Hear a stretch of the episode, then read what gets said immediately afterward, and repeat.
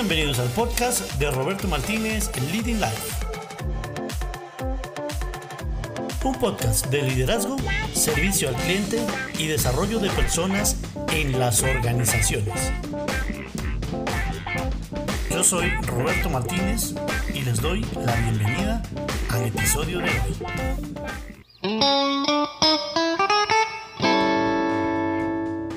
Hoy vamos a hablar de cinco principios claves para tener en cuenta a la hora de sumar integrantes a mi equipo. Y ya comenzamos a notar que cuando yo digo integrantes me refiero a lo que normalmente llamamos empleados o colaboradores. A mí ninguna de esas dos palabras me gustan. Derivado de un trabajo que hice, un proyecto que hice conjunto con una gran persona que un día estos va a estar conectado en estos cafés, pues él me enseñó que las personas que están en las organizaciones realmente integran los equipos no están allí para colaborar, no están allí para simplemente emplearse por un sueldo, sino que son parte constituyente vital. Por eso me gusta mucho más el término integrantes. Además de eso, pues ustedes saben, Roberto Martínez Leading Life es un proyecto que tiene tres aspectos básicos. No solamente está el tema de liderazgo, también está el tema de servicio al cliente y también está el tema de desarrollo de personas en las organizaciones. Entonces, este café del día de hoy quise enfocarlo un poco más hacia el desarrollo de personas en las organizaciones porque es un reto que tenemos todos los líderes en cualquier tipo de empresa. Y más ahora, porque para cualquier compañía, y pues ya sabemos lo que ocurre en el mundo en todos estos momentos y creo que todavía quedan más cambios por llegar derivados de este COVID-19 y de todo esto que ha pasado. Esto no ha terminado todavía de ocurrir. Todavía estamos conociendo efectos y viendo a ver qué otros impactos vamos a tener en nuestras compañías. Entonces, esto es común a todos los mercados y por eso es fundamental ahora más que nunca contar con las personas correctas en el sitio correcto dentro del equipo.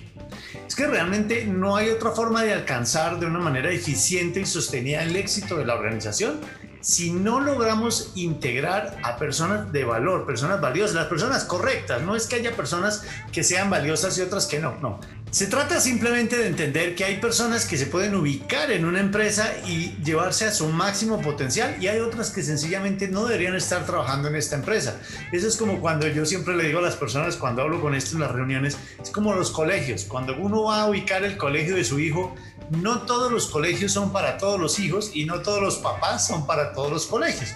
Entonces de eso se trata, de evaluar un poco qué cosas debo tener en cuenta cuando voy a integrar una nueva persona a mi equipo porque no importa el tamaño de la empresa o el giro económico en la que ésta se desempeñe, el escoger estas personas va a hacer toda la diferencia y por lo tanto se vuelve una de las funciones más importantes para el líder y para el directivo de la organización. Esto en principio parecería complicado de lograr, pero tiene mucho de esa intuición del líder, tiene mucho de ese sentido común no es tan difícil como parece, aunque sí hay que tener unos puntos bien claros. Por eso hoy vamos a hablar de estos cinco principios que me parece que son básicos y que mm, siempre que los implementé o los tuve en cuenta, más bien porque los principios son para tenerlos en cuenta, a la hora de ingresar personas a mi organización, pues me funcionaron digamos que no el 100% de las veces, de vez en cuando uno hace la tarea, la hace bien y se cuela una que otro personaje por allí, pero bueno, no importa, no pasa nada. También vamos a hablar un poco de esto, de cómo hacemos cuando esa persona que de pronto no era la que debería haberse integrado en el equipo está allí, cómo deberíamos hablar con esa persona. Comencemos como a colocar un contexto antes de comenzar a hablar de estos cinco principios básicos. El desarrollo de las personas a su alrededor es una de las responsabilidades más importantes del líder. Finalmente, si estamos trabajando sobre el entendido que el líder o liderazgo, mejor dicho, es, realmente inspiración de otras personas, pues la capacidad de inspirar a esas otras personas, pues se vuelve la responsabilidad máxima del líder. Pero aquí lo interesante es que esto se vuelve un juego de doble vía, donde si yo soy el líder que está inspirando a los demás, si estoy rodeado de las personas correctas, también eso me devuelve a mi energía que me permite recargarme y volver a arrancar en equipo esos retos es importante. Entonces, las personas que más cerca están al líder determinarán su nivel de éxito. Y eso aplica no solo para las empresas, eso también aplica para la vida en general. Haga en este momento una lista mental de las cinco o seis personas que lo rodean a usted la mayor parte del día y de pronto digamos, bueno, deje a un lado su familia, porque su familia pues tiene una condición especial VIP, pero relacione, traiga a su mente tal vez estas personas de su trabajo, compañeros de equipo, de pronto eh, subalternos inclusive, o de pronto pares en su organización, o jefes que tenga allí, ¿Con quién está usted pasando más tiempo en su día? Y esa, ese promedio de las cinco personas o de las seis personas que nos rodean, esos resultados que ellos tienen forman como un promedio que a la final viene configurándose como el promedio que yo, mismo, mantengo en mi vida. Entonces, por eso es muy importante saberse rodear bien. El, no tan bien afamado Nicolás Maquiavelo, ¿se acuerdan de ese famoso filósofo que dijo una cosa ahí que no le hizo muy buena publicidad. Pues el hombre tiene algunas frases que no son tan del no malas. Y esta, esta creo que chévere. Esta dice, la primera forma de conocer la inteligencia de un dirigente es observar a las personas que lo rodean. La primera forma de conocer la inteligencia de un dirigente es observar a las personas que lo rodean. Por este mismo principio, porque de las personas que me están a mí rodeando es que yo recibo input, entrego también valor, pero recibo valor. Por eso es que las personas que se parecen entre sí terminan andando juntas. Y por eso es que dicen que las águilas terminan volando con águilas y las gallinas terminan cacareando con gallinas. Porque finalmente se vuelve como si fuera esto como una especie de poder de atracción o de fuerza de atracción, que si yo soy el que está jalando el grupo, finalmente yo tiendo a perder el rendimiento. Si yo soy justamente jalado por el grupo, pues aumento mi rendimiento. Entonces creo que es una responsabilidad con nosotros mismos y con nuestro liderazgo no es decirle no a una persona, no es decirle no quiero ser su amigo porque usted no es exitoso, no, de pronto es alguien que necesita de nuestro liderazgo para inspirarse, pero sí observar muy bien quién está a nuestro alrededor, quiénes están llenando nuestro día, porque la energía de esas personas tiene impacto sobre nuestra energía.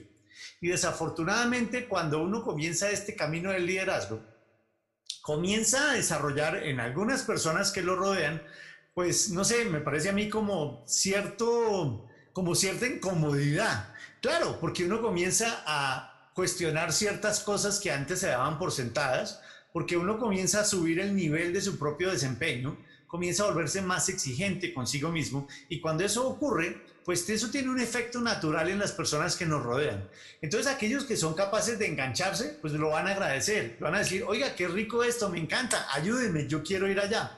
Pero las personas que no quieren dar más en su vida, las personas que ya llegaron a su tope, las personas que de alguna manera con el resultado promedio ya están satisfechas, pues van a tratar de jalarlo a usted hacia abajo. Entonces, desafortunadamente en el camino del liderazgo, van a haber momentos en los cuales nos toque decirle a ciertas personas de mala energía, gente que se vive quejando, gente que vive viendo dos problemas donde hay una solución, gente que como que todo el tiempo tiene un comentario negativo, pero nunca hace nada por cambiar su realidad, pues llega un momento en el que uno tiene que ser responsable con uno mismo y decirle a esa persona, oye, esa actitud no te va a llevar a nada. Y si así estás viendo la vida, creo que no soy la mejor persona para estar a tu lado. Entonces, eso a nivel personal es muy importante hacerlo. Como les digo, si encuentro en mi vida a alguien de, esas, de ese estilo, pues hay que darle el chance, hay que hablar con él, hay que comunicarse pero tampoco hay que irse al hoyo con la persona que ya no quiere hacer nada más en su vida. Esas son decisiones difíciles de tomar, pero nadie nunca ha dicho que el camino del liderazgo es un camino fácil. Y siempre hay que entender, también lo he visto en mi vida, que cuando se va una o dos personas de esas negativas que uno en un momento dado, y no es porque ya uno no los quiera, no es porque uno les cierra la puerta, vuelvo y digo, es porque ellos mismos comienzan a sentirse incómodos con la energía que ahora tenemos y ellos solitos comienzan a alejarse. Entonces, por cada una de esas personas que se va, suele llegar dos o suelen llegar tres de muy buena energía, de muy buen impacto positivo. Entonces, bienvenidos estos amigos nuevos. Claro, siempre estaremos allí por si el otro amigo un día nos necesita, pero no tenemos que irnos al hoyo con aquel que ya no quiere vivir más. Necesitamos de gente que nos rete, que nos jale, que nos suba la cuerda y que nos diga, oiga, todavía puede dar más ese es el tipo de liderazgo que necesitamos en nuestra vida. Pero ya me entienden que si esto lo llevamos a las organizaciones, que es en donde más tenemos que dar resultados y tangibles con ese liderazgo, pues se vuelve fundamental para el crecimiento de su proyecto, para su organización, que sobre todo en aquellas posiciones de liderazgo, esa capacidad de trabajar a través de otras personas esté bien enfocada.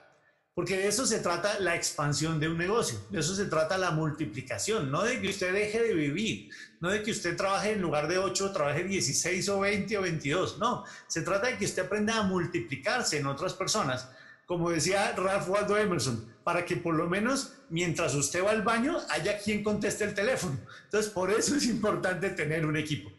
Pocas personas y pocos proyectos en realidad tienen éxito a menos que las personas que los están rodeando quieren que esos líderes tengan éxito. Entonces, por eso es que se requiere que nuestra empresa, esa famosa camiseta que decimos todo el tiempo, que la gente se ponga la camiseta, es que la gente entienda que ese triunfo que beneficia a la empresa nos beneficia a todos. Pero obviamente hay alguien que está comandando el campo y ese tiene que irle bien. Es como cuando uno elige un dirigente. Puede que uno diga, oiga, yo no voté por ese dirigente, pero ya fue elegido y ahora voy a ser su mejor coequipero porque si a él le va bien, a mí me va bien. Entonces, por eso es que uno dice, oiga, ojalá le vaya muy bien al presidente. No sé si es de mi partido, no sé si fue por el que yo voté, no sé si me gusta o no, pero si al hombre le va mal, al país le va mal y por tanto a todos nos va mal. Eh, lo mismo pasa en las empresas. Si al líder le va mal, a todos nos va a ir mal. Entonces esas personas comienzan a diferenciarse por varias características que ahorita vamos a hablar, pero sobre todo son personas que acompañan al líder para que a ese líder le vaya bien. Y porque efectivamente, como les digo, el liderazgo en solitario suma, sí, correcto, usted puede hacer cosas solo. De hecho, muchos emprendimientos, y si parte de los que están aquí conectados son emprendedores, me entienden que uno al principio arranca solo, arranca con un sueño en mente y se enfoca en volverlo realidad. Y bueno, eso no es fácil, pero, pero poco a poco llega un momento en el que necesita ayuda y necesita rodearse de buenas personas. Entonces, eso es uno de los efectos positivos del liderazgo, pero nadie ha dicho que eso sea fácil de hacer. De hecho, quería leerles un párrafo que me encontré aquí en un libro, me pareció bien simpático, porque cuando lo leí me pareció como que, pues, como que me sentí identificado. Me lo voy a leer textual porque es un poco, es un poco largo. Dice, casi todos saben que un líder no tiene prácticamente nada que hacer, excepto decidir qué debe hacerse, entre comillas, como si eso fuera poquito. Le dice a alguien que lo haga, escucha las razones de por qué no debería hacerse o por qué no debería hacerse de la manera que usted como líder lo quiere hacer. Lo escucha, tiene paciencia, pero en todo caso dice que debe hacerse. Da seguimiento para ver las cosas para ver cómo se han hecho las cosas, solo para descubrir que no se han hecho. Pregunta por qué y en ese momento escucha las excusas de las personas que ya lo deberían haber hecho. Da seguimiento una vez más para ver si las cosas ahora sí se hicieron, solo para descubrir que se han hecho mal. Señala cómo deberían haberse hecho. Tiene paciencia. Concluye que para lo que hasta ese momento se ha hecho, bien se podría haber dejado de hacer y dejarlo como está. Se pregunta si no será el momento de despedir a esa persona que no puede hacer nada bien, pero entonces reflexiona y decide que tal vez esa persona tenga esposa o tenga una familia con hijos o dependan muchas personas de él. Y que además, en cualquier caso, siempre de pronto el sucesor que lo que venga después, pues va a ser tan malo o incluso peor. Entonces, piensa en cuán simples y mejores serían las cosas ahora si él las hubiera hecho desde el principio. Reflexiona con tristeza en que él mismo podría haberlo hecho bien en 20 minutos y como están las cosas, ha empleado dos días para descubrir por qué le ha tomado tres semanas a alguien hacerlo mal. Entonces, bueno, no es que sea un mensaje muy positivo, tiene un poco de humor. Pero finalmente lo que le quiero decir es, nadie ha dicho que dirigir un equipo sea fácil. Nadie ha dicho que ser la cabeza máxima de la organización, ser el líder o ser un directivo alto sea fácil. Pero lo que yo le quiero entregar en este café es una visión que yo tengo de que a pesar de que todos los problemas que surgen en el desarrollo de, las personas, porque eso es verdad, eso me ha pasado, no sé si a ustedes les ha pasado, yo sé que ahí en, en, la lista hay varios empresarios y directivos que a pesar de que esto viene con el trabajo y uno a veces el viernes quiere como decir, ay, yo dejo así y ya no hago más esto, el lunes vuelve y amanece con ganas y vuelve y lo hace, porque ese es el espíritu del líder, ese es el espíritu del emprendedor. Entonces, definitivamente, hay dos cosas que hay que tener ciertas y es Solo cuando desarrollamos un equipo podemos triunfar de manera continua. Solo así podemos multiplicarnos. Yo creo que mientras lo veía, a todos le vinieron esas caras de esas personas que le sacaron las canas que ahora tienen. Pero bueno, eso viene con el trabajo y de eso se trata también, de relajarnos un poco y ver que los problemas que tenemos a veces en nuestras empresas son comunes a los empresarios. Los líderes que continúan creciendo de manera personal producirán crecimiento en sus organizaciones e influirán en muchos formando así un equipo triunfador a su alrededor. ¿Esto qué quiere decir? Quiere decir que cuando usted comience a ver muchos problemas en el liderazgo de su gente, sobre todo ese círculo cercano, de pronto es hora de que usted avance al siguiente nivel, se exija usted un poco más para que los pueda arrastrar. Porque de pronto lo que ha sucedido es, acuérdese de la ley de los promedios, y es todo finalmente se va a ponderizar, todo se va a promediar. Entonces por eso le digo, si usted es el líder, está acá, y el desempeño de su equipo está acá, y usted no hace nada porque suban, finalmente lo que va a pasar es que usted va a bajar. Entonces de pronto lo que ha sucedido es que de pronto usted no bajó, sino que su equipo lo alcanzó. Y por eso ya las cosas comienzan a verse planas, comienzan a verse promedio. Entonces, muy importante que siempre, de manera responsable, antes de señalar a alguien con el dedo, nos señalemos a nosotros y nos preguntemos si no es hora de aprender esta nueva técnica, de ir a este nuevo curso, de hacer este nuevo ensayo, de mejorar nuestro conocimiento, nuestro liderazgo para poderle llevar esas noticias frescas al equipo. O a veces también sucede que hay que traer sangre nueva al equipo para que llegue con ideas, para que llegue con paradigmas diferentes, para que llegue con conversaciones que no sean las comunes de todos nosotros y nos permita también ver a otro. Entonces, lo que decía Emerson, ningún hombre puede tratar de ayudar a otro sin ayudarse a sí mismo primero. ¿Quiere que su equipo crezca? ¿Quiere que su empresa crezca? Siempre usted enfóquese en crecer. De modo pues que vamos a iniciar cinco principios. No son, no, no son eh, digamos, la verdad absoluta ni la última palabra, pero creo que a medida que los vayamos escuchando, ah, nos van a hacer sentido y lo que yo quiero es que haya por lo menos uno que le agregue valor y que mañana diga, bueno, este sí lo va a poner en principio. Primero, y esta fue de mi propia cosecha, esta la aprendí yo en los emprendimientos que he hecho. Dice así, mientras más pequeña sea una organización, más importante es la contratación de los empleados, o de los colaboradores, o de los integrantes, como a mí me gusta llamarlos. Eso ténganlo en cuenta, porque es que uno a veces comete el error cuando tiene una organización de tamaño pequeño, y pequeño no son cinco personas, pequeño pueden ser 50 personas, pequeño pueden ser 60 personas, o muchas veces, si usted trabaja en una empresa de 3.000 personas, lleve este principio a su equipo inmediato de trabajo. Usted trabaja dentro de un departamento de esa gran empresa de 3.000 personas. Pues piense que cuanto más pequeño es su departamento, más importante es cuidar el equipo de personas que se integra a su departamento. Y si usted es el dueño de la empresa, pues es exactamente lo mismo. Porque es que a veces los equipos pequeños o las empresas pequeñas cometemos el error de pensar que se pueden contratar personas, digámoslo así, de inferior calidad, porque es que somos pequeños. Entonces decimos, no, es que contratar a una persona que sepa esto y esto y esto, eso es costosísimo, yo no tengo ese dinero, más bien de pronto alguien de menos vuelo, un junior, pensemos en un junior, de pronto alguien recién egresado, alguien que no tenga experiencia para que no me cobre mucho. Pero el problema es que si esa persona no cumple las características que debe tener un buen integrante de equipo, el impacto negativo va a ser mucho mayor en su caso. Piénselo de esta manera. Si usted tiene una empresa de 100 personas y tiene una persona inadecuada en esa empresa, pues el impacto negativo es de más o menos el 1% de su equipo. Es decir, el 99 está bien, hay un 1% que no funciona. Pero ¿qué pasa si su departamento o si su empresa, vamos a decir, es de cinco personas? Una persona inadecuada pesa el 20%. Entonces yo sé que esto es difícil ponderarlo porque yo he sido empresario mediano, he sido empresario pequeño y me he dado cuenta que no es fácil encontrar gente, no es fácil encontrar gente adecuada.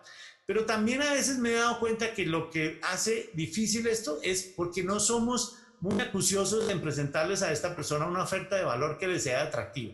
Y eso tiene que ver con los siguientes cuatro principios que vamos a comenzar a ver. Pero este primero me pareció importante arrancar por él. Mientras más pequeña sea su organización, y si usted trabaja en una organización muy grande, entonces diga, mientras más pequeña sea su departamento, más importante es el integrar personas de alta calidad a su equipo. Y ojo, no estoy diciendo que porque son de alta calidad son personas demasiado senior con mucha experiencia o de un nivel que están buscando un nivel de ingresos muy alto. Yo me he encontrado gente en una capa inferior de experiencia que de pronto no tiene que uno pues proponerles un salario tan alto o más bien se vuelve creativo y mira un salario variable, etcétera, pero sobre todo que si tienen lo que se necesita. Y ese es el segundo principio que hoy quiero resaltar, es sepa qué clase de persona necesita su equipo.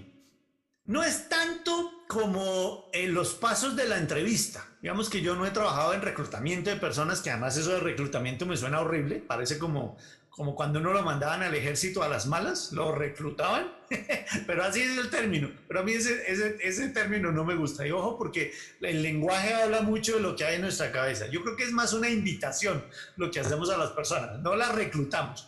El servicio militar es obligatorio, por eso se reclutan las personas pero integrar a una persona en el equipo es opcional, tanto para mí como para la persona. Por eso es una invitación que se acepta o no se acepta. Entonces, me tomé el trabajo de ver cuáles son esas características que no deberíamos nunca dejar por fuera a la hora de evaluar el candidato que estamos invitando. Y más o menos para hacerlo en un número fácil, dije, bueno, es como una docena de cosas. Entonces, señoras y señores, saquen su libreta si no lo han hecho, porque vamos a revisarlo uno por uno, pero son bastantes, son 12.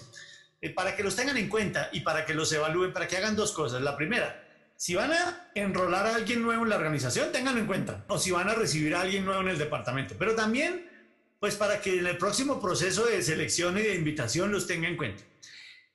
Son 12. El primero, pues obviamente que tenga una actitud positiva. Miren, nunca porque sea la persona de más experiencia o sea la persona de mayor... Eh, eh, jerarquía o rango o de mejor hoja de vida, yo creo que uno no debería dejar entrar a un equipo a alguien que tenga una actitud negativa ante la vida, así sepa mucho, porque es que mucho de lo que vamos a hacer en los equipos no se trata de conocimiento, se trata de actitud. Por eso es que le dicen a uno, ante la duda, contrate siempre la actitud con C versus la aptitud con P.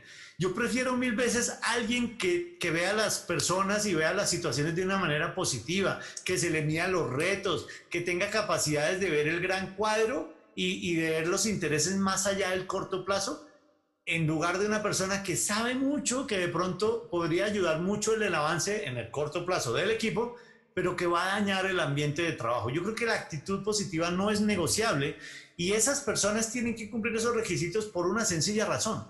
Porque si usted es el líder de ese equipo y a usted le da pereza trabajar con esas personas, ¿qué sentido tiene integrarlas al equipo? Yo siempre cuando hacía entrevistas, ya, ya casi no trabajo en ese rol, pero cuando yo hacía entrevistas en mi empresa para las personas que llegaban, antes de llegar Inclusive el proceso de selección, digámoslo así, técnico, normalmente es al revés, ¿no? Normalmente arrancan por un proceso técnico de evaluación de conocimientos, luego mira uno el perfil, si sí cumple o no, y al final es que va al gerente a ver si pasa ese tercer filtro. Yo lo hacía exactamente al revés. Yo primero era el que hacía ese filtro porque yo no evaluaba la parte conceptual de conocimientos y experiencia, yo solo sentía la energía y decía, mire, yo soy una persona que quiere dirigir este equipo con este nivel de energía no soy el Mesías, ni bueno ni malo, pero tengo derecho a dirigir mi equipo como yo quiera y yo quiero con esta manera. Y yo quiero gente que le guste trabajar así. Entonces, ¿por qué voy a escoger a alguien que de pronto sale muy bien rankeado en las pruebas técnicas o en las pruebas psicotécnicas si yo no voy a querer trabajar con él? Se vuelve muy difícil decirle que no a ese que sacó 10 en todo. Entonces yo le hacía una entrevista tipo conversación, algo muy corto, no eran dos horas de entrevista, era irme a tomar un café con esa persona, hablar de tres, cuatro cosas, y en esos 20 minutos yo ya sentía si era una persona con la cual me gustaría trabajar. Luego iba al resto del proceso y bueno, pues bienaventurado si le iba bien en el proceso técnico, cuando volvía ya a mi entrevista ya técnica que la hacía con mi, con mi director de proyectos, pues ya era una entrevista mucho más técnica, más enfocada, pero yo ya tenía la certeza que los cinco o los tres o los dos que llegaran al proceso o la recta final, con cualquiera de ellos yo me sentiría bien trabajando. Entonces el primer filtro que siempre puse fue la actitud positiva, por eso se lo, se lo recomiendo. Cuando no lo hice, integré gente muy chévere en cuanto a sus conocimientos, pero se volvió tan difícil trabajar con ellos que llegó un momento en el que no pudieron continuar en el equipo. Esa, es la primera actitud positiva, que se, requiere, que se conecta mucho con la segunda, con el alto nivel de energía. Esa es la segunda. Entonces hay que evaluar en esa persona la capacidad que tiene, o más, más que capacidades, es la fuerza, como el ánimo, como las ganas que le mete a las cosas, que, que yo pueda evaluar si realmente tiene un deseo de superarse continuamente, sobre todo en aquellas organizaciones que están en fase de diseño, de rediseño, de reinvención, como estamos ahorita todos, necesitamos gente que no le dé miedo el cambio, que no le dé pereza, porque es que a veces ni es el miedo, a miedo todo nos da, pero el problema es que a mí para que me dé miedo, pero me dé miedo, pero el problema es si me da pereza, es que sin ganas sí es muy difícil trabajar. Entonces, fuerza y ánimo para enfrentar el camino, porque ténganlo por seguro que pronto se va a poner cuesta arriba. Y por eso les decía en el primero, en esa actitud positiva, el, evaluar en la persona la capacidad de evaluar qué tanto visión de largo plazo tiene, porque si tiene visión muy en el corto plazo, se va a fijar en otras cosas que de pronto usted no le puede ofrecer. Entonces, para que lo que usted ofrece sea llamativo para esa persona, esa persona tiene que ser capaz de ver más allá de lo que está ocurriendo a su alrededor. Si a mí me contrata una empresa súper gigante, de pronto me va a fijar en el salario, en las condiciones del cargo y en el tipo de escritorio y si tengo vista a la calle o no, porque estoy muy enfocado en el muy corto plazo. Pero cuando necesito a alguien que se integre, sobre todo a mi equipo cercano, si es una persona por allá que va a quedar muy lejos dentro de los roles de la organización, bueno, hasta se puede tolerar, se puede aceptar pero si es alguien de los que están muy cerca a su rol, a su liderazgo, ese equipo clave que usted tiene en su empresa o en su departamento, eso sí, por favor, actitud y alto nivel de energía. Evalúe, esa es la tercera, la calidez que esa persona tiene en el trato con los demás. Yo siempre me fijé en cómo trataban esas personas a las demás, ese candidato, cómo trataba a las demás personas diferentes a mí. Porque obviamente cuando yo estaba hablando con esa persona, pues a mí me ponía eh, alfombra roja. Pues claro, no de que dependía de mí si lo contrataban o no, si seguía inclusive en el proceso o no. Entonces yo no me fijaba en cómo me trataba a mí, yo miraba cómo trataba a las demás personas. Cuando estábamos en la reunión, yo le decía a la señora que me ayudaba con el café, eh, le decía, eh, venga, sírvanos un cafecito por ahí en 20 minutos, por ahí en 15 minutos y yo miraba cómo trataba esta persona a la persona que nos servía el café. En el caso mío se llamaba Blanquita. Entonces yo le decía, Blanquita, por ahí cuando hayan pasado 10 minutos entre a servirnos un café. Entra y nos ofrece un café primero que todo. Y segundo, pues después nos trae el café. Y cuando Blanquita entraba, yo hacía un foco láser en esa persona para ver cómo se comportaba él con esa otra persona, si la saludaba, si la determinaba, si le agradecía el café porque esa calidez en el trato son condiciones personales súper importantes para tener en cuenta en este segundo principio. El tercero, obviamente, integridad, ¿sí? Que sea gente confiable, que tenga un carácter estable, que sus palabras y sus acciones sean congruentes. Eso sí se capta mucho en el diálogo, ¿no? Se capta mucho como en la coherencia de lo que la persona está hablando, pero aquí use mucho su intuición, use mucho su capacidad de percibir cosas sin saber cómo las está percibiendo.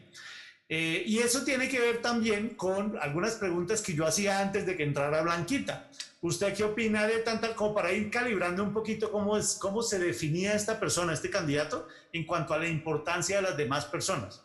Y si esta persona me decía que todos somos importantes, que todos somos claves, que todos somos valiosos, y cuando entraba Blanquita ni la miraba, ni la saludaba, pues ya ven que había una incoherencia, ¿no? Entre lo que decía y lo que hacía. Entonces, esa integridad se mide muy fácil con ese tipo de tips que siempre me funcionaron en cuanto a la calidez en el trato. También hay que evaluar qué, es, qué tipo de personas son en cuanto a la cantidad de excusas que usa. Vamos en el 5. El quinto sería su responsabilidad y autodisciplina. Yo creo que para todos es valioso tener una persona en el equipo que no, pueda que se equivoque, es que está bien equivocarse, claro, no cometer siempre el mismo error, porque entonces no está haciendo aprendizaje, pero si se está equivocando es porque está intentando cosas diferentes y eso es valioso. Lo que sí yo no he tolerado muy bien son las excusas. Casi que ausencia de excusas eh, en un trabajo asignado igual a trabajo terminado. Si no puede, dígame por qué. Si no pudo, dígame por qué. Y si no sabes, yo te enseño. Si no tienes práctica, yo te acompaño. Pero asegúrame que sí lo quieres hacer. Entonces, es estar dispuesto a pagar el precio yo creo que es muy importante en todas las personas para poder alcanzar el éxito. Entonces, eso que habla mucho de la responsabilidad que tiene la persona. Y cuando digo responsabilidad, no es la capacidad de responsabilizarse por, o sea, de, tomar una tarea como propia y volverse responsable de la tarea. No, lo estoy, eso es más autodisciplina. Me estoy enfocando más en ser responsable de sus resultados, buenos o malos. Si tuvo un mal resultado, entender por qué se dio ese mal resultado. Normalmente, si la persona estaba empleada en otro sitio, pues yo le decía, ¿por qué se quiere venir para acá? que, no le están dando en otro sitio que porque está en este proceso de selección. Pero si era que había salido el otro trabajo, ¿por qué fue que falló? Y yo escuchaba mucho si había conversaciones del tipo, no, es que en esa empresa nunca ABCD, no, es que mi jefe ABCD. Claro, yo no digo que uno no, no tenga derecho a que se equivoquen las empresas con uno o a que de pronto tengamos eh, jefes que no nos estimulen. Sí, claro, eso puede suceder, pero si me das 10 razones y las 10 razones están enfocadas en la responsabilidad del otro, ya me habla a mí que esa persona no está o dispuesta a pagar el precio o es más de excusas a futuro. Siempre hay alguien por fuera que le está generando el resultado. Él sí quería, pero no pudo. De pronto ese no es el tipo de personas que yo quise tener en mis equipos. Vuelvo y les digo, todo esto es de mi propia experiencia, que no la hace ni buena ni mala ni mejor que la de ustedes. Es simplemente tratar de plantearles unas opciones que a mí me funcionaron para que las discutamos. De pronto ustedes dicen, con esa no estoy de acuerdo, con esa sí estoy de acuerdo. Por eso las estoy comentando todas. Entonces van cinco, cinco de esas doce del segundo principio. Actitud positiva, alto nivel de energía, calidez en el trato, integridad, responsabilidad y disciplina.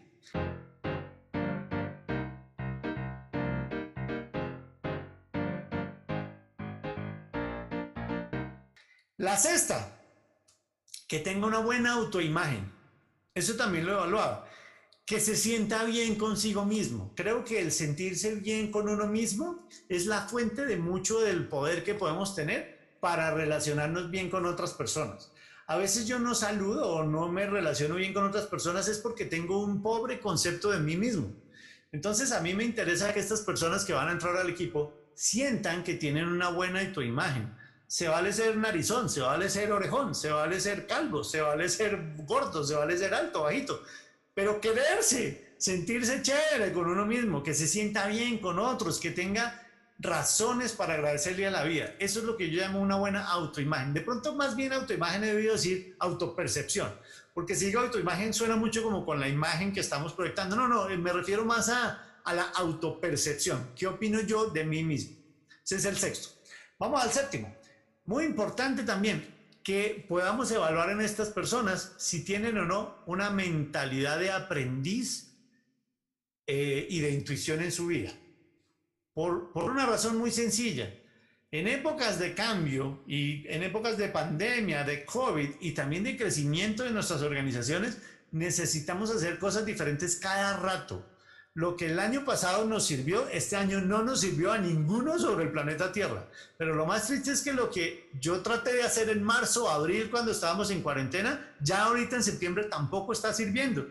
Y es muy probable que lo que yo ahorita crea que va a servir en diciembre, en noviembre me dé cuenta que no sirvió.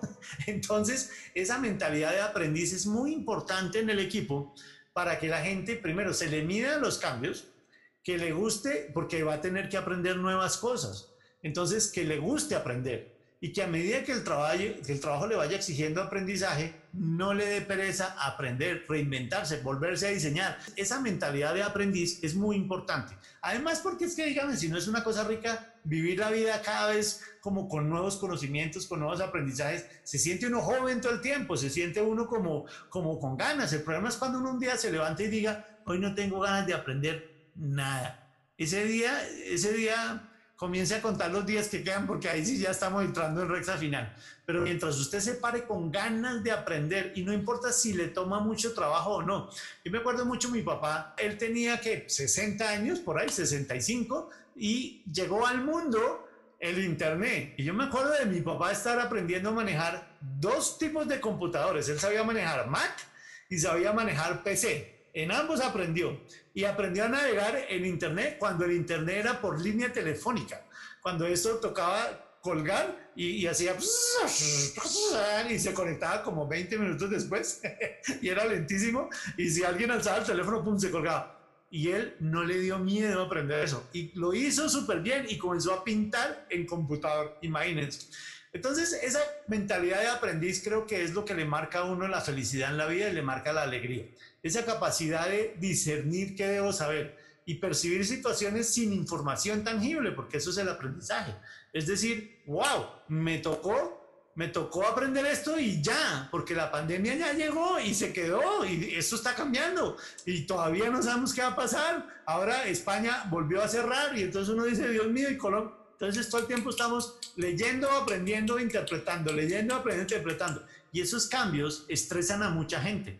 Entonces por eso se necesita que todos en el equipo tengamos esa mentalidad de aprendiz, esa intuición y nos acomodemos, algunos más rápido que otros, a esa capacidad. Eso se conecta con la octava, que son las habilidades de liderazgo. Porque el liderazgo es esa capacidad de influir en otros. Si usted lo hace en usted, no tiene necesidad de decirle al otro que lo haga. El otro lo observa a usted, porque usted es el líder. Y dice, ups, él llega así temprano, él se viste así, él nunca dice esto, él siempre enfoca esto. Él cuando le llama la atención a nosotros, no la llama así. Entonces, cuando le va a llamar la atención a alguien de su equipo, al subalterno del subalterno, se lo llama como lo ha visto a usted. Entonces, por eso esa capacidad de influir en otros es muy importante, pero no se nos olvide, y eso también a veces se nos olvida, que para usted ser un buen líder, primero tiene que ser un buen seguidor. Eso lo dijo Aristóteles. Si quieres ser un buen líder, primero aprende a seguir al líder. Entonces tú necesitas, y esa es la novena, novena, habilidades de seguidor. Entonces busca en esas personas que se van a integrar en el equipo también habilidades de seguidor. Porque para ser un buen líder, primero debo aprender a seguir a un líder.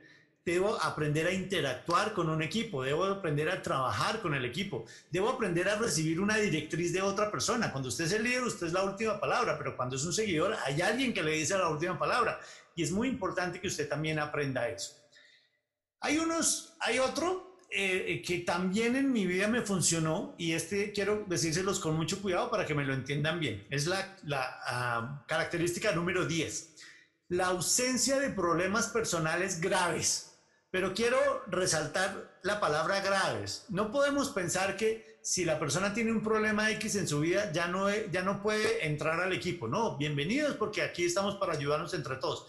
Pero sí me parece importante y ustedes que, que han integrado personas a sus equipos, creo que me darán la razón en entender que cuando alguien tiene una vida personal o económica o familiar muy, muy desorganizada, le distrae muchísimo la acción al equipo y se vuelve muy difícil. Entonces, pues mm, no es decirles, oye, tiene, te separaste, no, ya no puedes entrar. No, no, perfecto, se vale A, B, C, D. Se vale tener problemas personales, porque es que todos tenemos problemas, pero por eso subrayo la palabra graves. También hay que evaluar un poco en qué, ¿por qué? Porque la vida personal le da estabilidad a la persona. Y entonces esa vida económica, personal y familiar pues es el cimiento que usa esa persona, perdón, para darse apoyo cuando la cosa se pone difícil. Entonces, como su equipo es un equipo de alto desempeño, o por lo menos eso es lo que queremos, pues va a tener los retos que tienen los equipos de alto desempeño. Por eso es importante que tenga un sitio de calma en su vida, un sitio de paz. Y eso es lo que constituye la vida personal, la vida familiar. Entonces, hay que evaluarlo, no es sine qua non, pero si usted es una persona que, voy a exagerar, está siendo perseguido por la fiscalía por dos delitos que no sabe si cometió o no, pero le están diciendo que sí.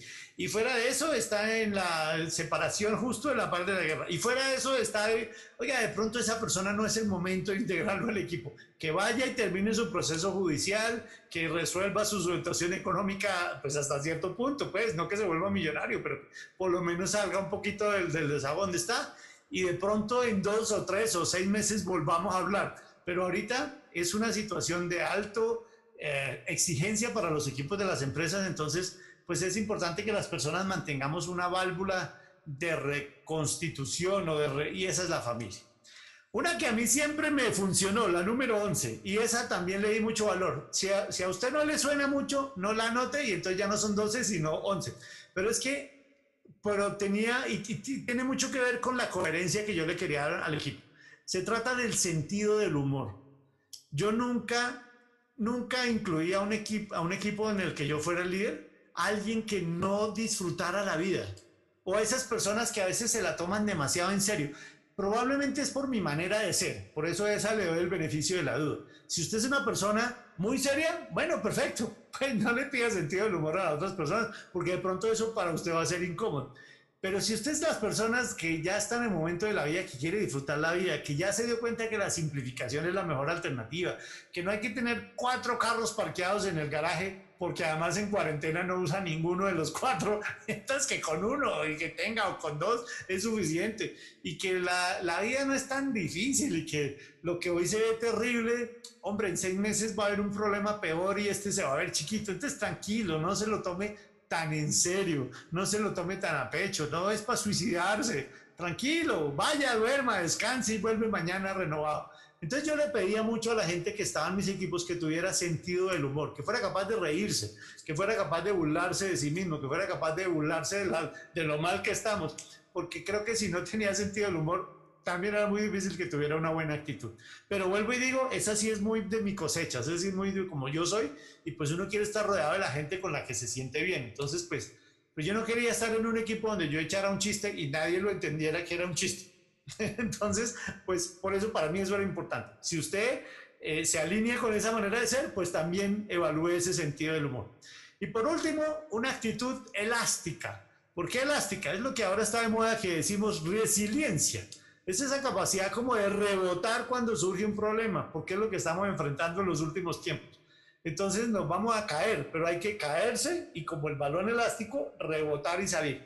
Capacidad para solucionar problemas, no tener miedo al cambio, crecer y a medida que la organización crece. Entonces esos son estos 12, ya me entienden que son bien importantes, por eso me extendí un poco. Actitud positiva, alto nivel de energía, calidez en el trato, integridad, responsabilidad de autodisciplina, buena autoimagen, mentalidad de aprendiz, habilidades de liderazgo, habilidades de seguidor, ausencia de problemas personales graves, graves, eh, buen sentido del humor y una actitud elástica y resiliente. Eso pues me parece que es importante. Ese es el segundo principio. Bueno, tercer principio, conozca lo que el trabajo requiere, porque ya usted hizo la mitad de la tarea, ya sabe qué le pide a la persona ahora tiene que ver si encaja en el trabajo. Entonces, hay que hacerse ciertas preguntas, porque como le digo, no todos los trabajos encajan con todas las personas. Entonces, esa sí es su responsabilidad. Usted antes de llamar a esa persona, usted tiene que saber qué necesita esa persona para ser exitoso en el cargo. ¿Necesita habilidades de trato directo con el cliente o no? ¿Necesita alguien que tenga conocimientos muy especializados, un especialista, o necesita más bien un generalista, alguien que tenga aptitudes y conocimientos variados. Debe ser alguien capaz de inventarse cosas, un productor de ideas, o más bien alguien que sea capaz de ejecutar ideas que otra persona tenga. Eso es completamente diferente.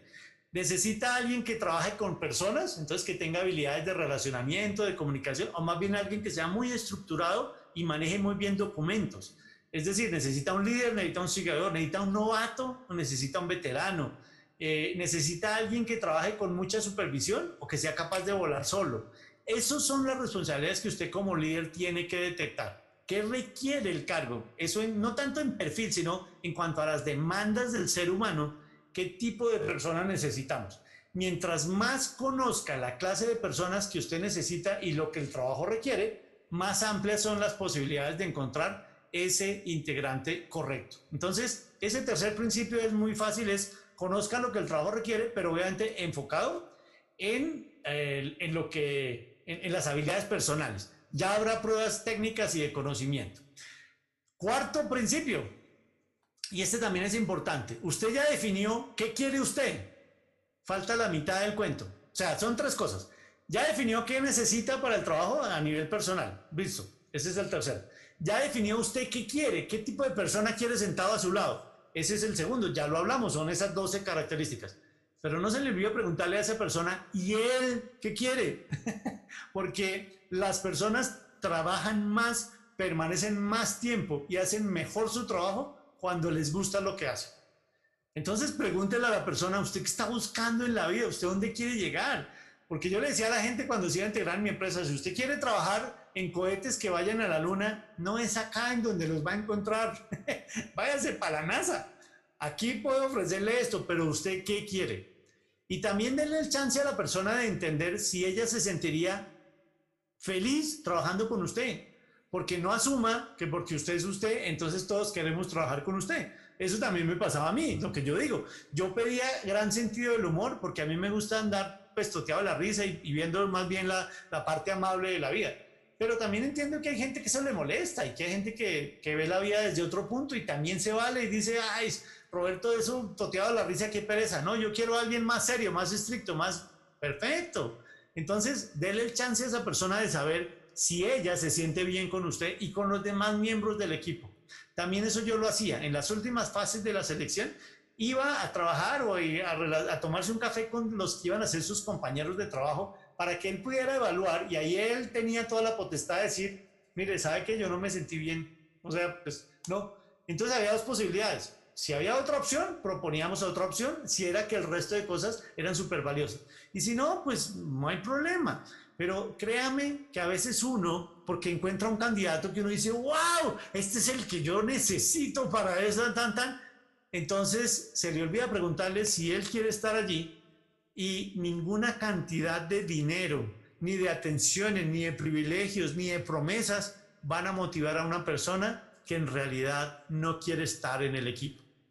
Entonces, esa pregunta es muy importante. ¿Usted si quiere estar acá? Más allá de la plata, más allá del cargo, más allá del ABCDE del cargo, él tiene que tener ese deseo. Y aquí es muy importante, también por eso eh, lo mencionaba en el segundo principio, que era el de entienda cómo está el funcionamiento, la dinámica familiar de esa persona, es muy importante y eso lo aprendí yo con, con experiencias. es muy importante que la esposa y la familia se sientan bien con respecto al trabajo. Miren, a veces uno dice, pero ¿qué tiene que ver la esposa si yo estoy contratando a este señor? O el esposo si estoy contratando a la esposa. Miren, los sentimientos positivos de un miembro del equipo van a ir desapareciendo lentamente si su pareja afectiva, porque puede ser en unión libre, puede ser novio, puede ser en el estado emocional que sea, lentamente van a desaparecer esos sentimientos si su esposa, si su novio, si su partner, si su eh, significant other está infeliz. Entonces, es bueno conocer a la familia de la gente, pero también evaluar qué opina la gente de que su pareja trabaje conmigo. Esas cosas también son bien importantes.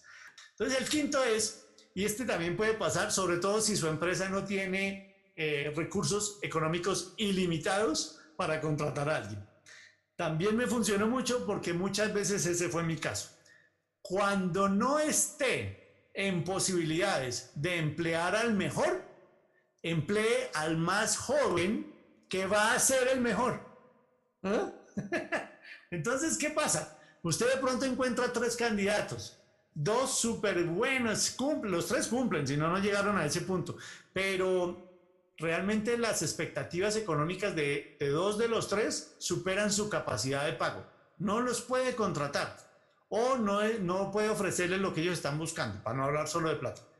Eh, por eso lo dejé general. Cuando no estén posibilidades de emplear al mejor, emplee al más joven, pero que va a ser el mejor. Es decir, evalúe el potencial de esas personas jóvenes, porque a veces no les damos el chance y créame que muchas veces me sorprendí en mis empresas, sobre todo en la más grande que tuve, que fue esta de consultoría en salud ocupacional, cuando enganché gente, inclusive recién salida, les aposté y viera el desempeño que luego tuvieron. Se volvieron maestros en el arte y con una muy buena actitud, porque cuando alguien usted además le da la oportunidad, genera agradecimiento.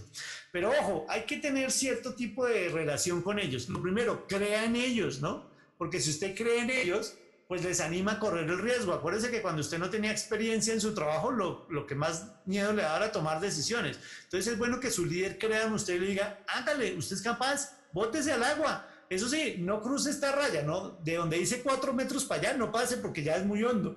Pero hasta cuatro metros vaya y, y atórese un poquito y llámeme. Eso les animará a correr el riesgo. No los mande de una a la parte honda de la piscina. Primero demuéstreles cómo se hace correctamente. Eso es lo que a veces a mucha gente no le gusta cuando uno le propone que contrate a alguien sin experiencia, porque dice, ay, no, yo aquí para educar niños chiquitos, esto no es un kinder. No, no, no, es simplemente demuéstreles cómo se hace. Pero eso nunca uno se da cuenta. Primero, eso le genera respeto hacia usted y eso siempre es importante. Pero más allá de eso es porque usted les va a crear una impronta de excelencia que nace de su excelencia. Por eso es tan importante enseñar con el ejemplo. Y eso a un líder no le debe dar pereza. Obviamente esas personas, además, si son mucho más jóvenes que usted, usted comienza a cogerles cariño. Está muy bien, quiéralos y de corazón quiéralos, porque eso va a fortalecer las relaciones. Entienda que finalmente los líderes fuimos llamados a crear seres humanos mejores, a inspirarlos. Y si los cogemos más chiquitos, pues más oportunidad tenemos, que, tenemos de hacer eso. Entonces, demuéstrenles cómo se hace correctamente, quiéralos y déle oportunidad. Y cuando usted los quiere, pues aprende a conocerlos. Entonces, personaliza el desarrollo. Entonces, preocúpese por conocerlos, por enseñarles, por confiar en ellos. Al final del día es desarrollarlos, dejarlos expandirles y animarlos. Obviamente, al principio le va a crear un reto mayor a usted. Pues de pronto no contrate 10, contrate 2, pero cuando tenga esos dos, enganche estos dos. Ahora, si usted puede desde el principio contratar al mejor, pues hágalo. Pero este quinto principio es, cuando no esté en posibilidades de emplear al mejor, emplea al joven que va a ser el mejor. Lo que en algunas empresas llaman el high potential. El, ese que dice, usted está joven, pero tiene la actitud. Por eso fíjese mucho en lo que hablábamos de la segunda. Pueda que no tenga experiencia, pero si tiene la actitud positiva, alto nivel de energía, es cálido en el trato, es íntegro, es responsable, tiene buena autoimagen, eh, tiene mentalidad de aprendiz, tiene habilidades de seguidor, todavía no ha sido líder porque está junior, pero, pero ya tiene buenas habilidades de seguidor, o por lo menos manifiesta el interés, y tienes buen sentido del humor, ese era mi candidato. Y cuando lo hice, pues generalmente me fue muy bien. Aquí no se trata de calificar si la otra persona es buena o no, si está correcta o es incorrecta. Eso no es de lo que estamos hablando. Estamos hablando de yo quiero permanecer ocho horas diarias de lunes a viernes con esa persona, sí o no. Y es tan subjetivo como eso. Entonces, si la persona tiene unas preferencias políticas, religiosas, sexuales, etcétera, etcétera, de creencias que no riñen conmigo, no hay ningún problema. Pero si riñen y riñen a tal medida que voy a tener dificultades, probablemente, y eso vuelvo y digo, es mi opinión, no es la última palabra ni la respuesta correcta, es mi opinión, probablemente me lo pensaría dos veces, porque esas, sobre todo cuestiones religiosas, políticas, no tanto la sexual. Eh, yo creo que, pues hoy en día estamos en el 2020.